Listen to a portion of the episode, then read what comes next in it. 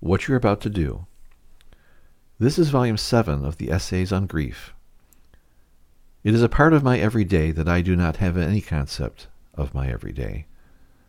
They can be sad, awful, contentious, calm, neutral, or just plain plain. There's no predicting what they will be. After the tumultuous weeks chronicled in Volume 6, I now find myself in an even more upside down existence. Upside down because time is losing its cohesion. February 12th was the sixth month since my life ended. So what does that mean? I'm not sure at this point. Surreal just doesn't even cut it anymore. What have I been doing for six months? Existing, living, writing, experiencing every emotion known to man, as well as an array of emotions that have no earthly definition. In the vast emptiness that envelops my days, only disrupted by the tasks and obligations that emerge to be addressed, is that vast emptiness. Relentless yet empty. This is not just an empty room as I have mentioned in the past. It is a vacuum. There is nothing tangible in it as of yet. You will be coming with me on this part of the journey. There seems to be something surrounding me. I sense it, but as of yet do not perceive anything inside the emptiness. I think it's the future. The vacuum might have a chance of becoming filled with something. It might be close to being breached. There may be a small leak of something that may fill that void. It may be the future. Let's read about what that will be.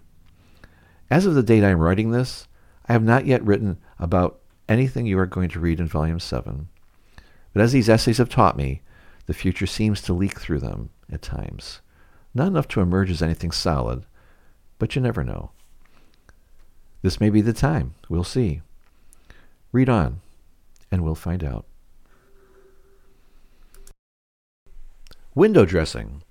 Written Sunday, February 16, 2020, day 188, evening. Those of us in grief understand one thing very well. We live in two worlds. These worlds are separated by a great chasm. It is quite vast. You really do not realize how wide it is until you get here. By that time, it's too late to tell anybody about it, except for the others of us who are already here. That chasm is the divide between those living with a loss and those who are not. At first, when our loss was the latest news, everyone was around us, as if they understood. It seemed like that anyway. People were there. Concern was everywhere. Activity was rampant. And then it wasn't. The world started spinning again. The order of life restored. Everyone went back to their lives. Except for us. We stayed behind. Everything then became rather quiet because no one was there, or very few. There were the hangers on, some who had a link, perhaps, a connection, even those, if we were fortunate to have them, living with us on a day to day basis. But for those of us who are alone, there we are, alone. And if that was not enough, the inventory of our loss ever before us. Loss of that connection that we had with another person.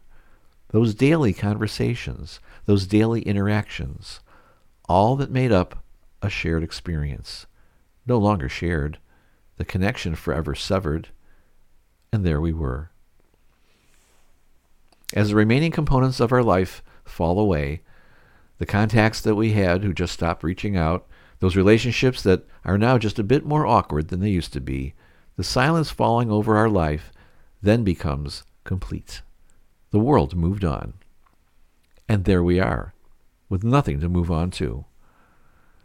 For me, as has been written in previous essays, I have no context for a future without the one who made my life my life. So not only are we alone, we are also stuck. To the observers, they have no clue. They cannot have one. And I don't want them to. It is just too painful a thing to share, so we don't. Not that anyone is asking us at all. Even if they had the wherewithal to ask, they would not know what to ask. So how are you? They sheepishly inquire. And what do we say? Do we tell them of the ache, the hurt of every moment, the relentless pressure of the absence, the hollowness of what was our life that has become nothing after the storm? No, we don't. We cannot. We do not want to hurt them any more than they want to hurt us. So neither of us say what we really feel. We do not hit them with the reality of our situation, and they do not try to bridge the chasm to see if they can reach us. We just share pleasantries. How's the cat? How's the dog? How are you doing? The ache just isn't quenched. Not yet. Not in this life.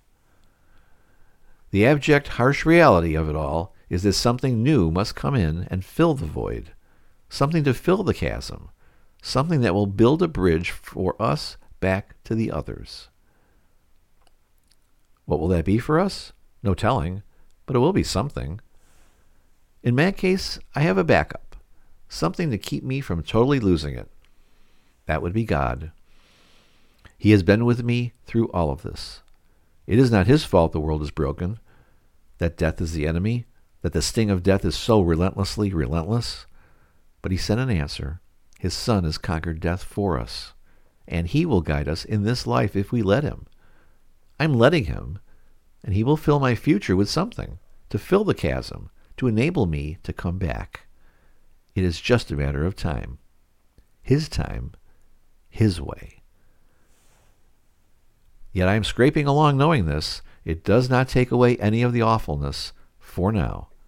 But it will because I know it is sure. It is inevitable. It is coming. Then I can take this window dressing down, that barrier that is keeping me from seeing beyond my world, and know that He is leading me to the future He has prepared for me, and for all of those here in the state of grief who trust in Him.